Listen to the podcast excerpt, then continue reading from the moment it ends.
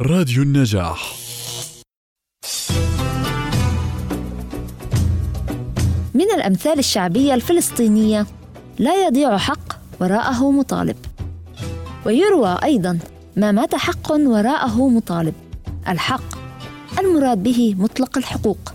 أي لا يضيع حق ما دام هناك من يطالب به. ويسعى للحصول عليه دون كلل أو ملل. لذلك سوف يحصل عليه في النهاية وإن طالت المدة ومضت عليه السنون. فالحق لا يضيع بالتقادم.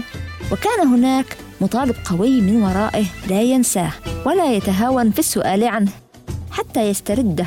وهذا ما يطالب به كل شعب مهضوم حقه. فالحق تلزمه القوة. قال تعالى وأعدوا لهم ما استطعتم من قوة ومن رباط الخيل. ترهبون به عدو الله وعدوكم وآخرين من دونهم لا تعلمونهم الله يعلمهم. وعن أبي هريرة رضي الله عنه عن النبي صلى الله عليه وسلم قال لا تزال عصابة من أمتي يقاتلون على أبواب دمشق وما حوله وعلى أبواب بيت المقدس وما حوله. لا يضرهم خذلان من خذلهم. ظاهرين على الحق إلى أن تقوم الساعة.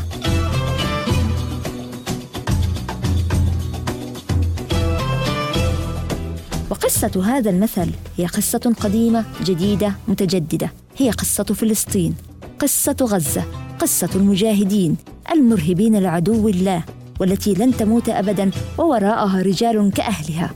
وفي أهلها قال هتلر أعطني جندي فلسطيني وسلاح ألماني وسوف أجعل أوروبا تزحف على أناملها.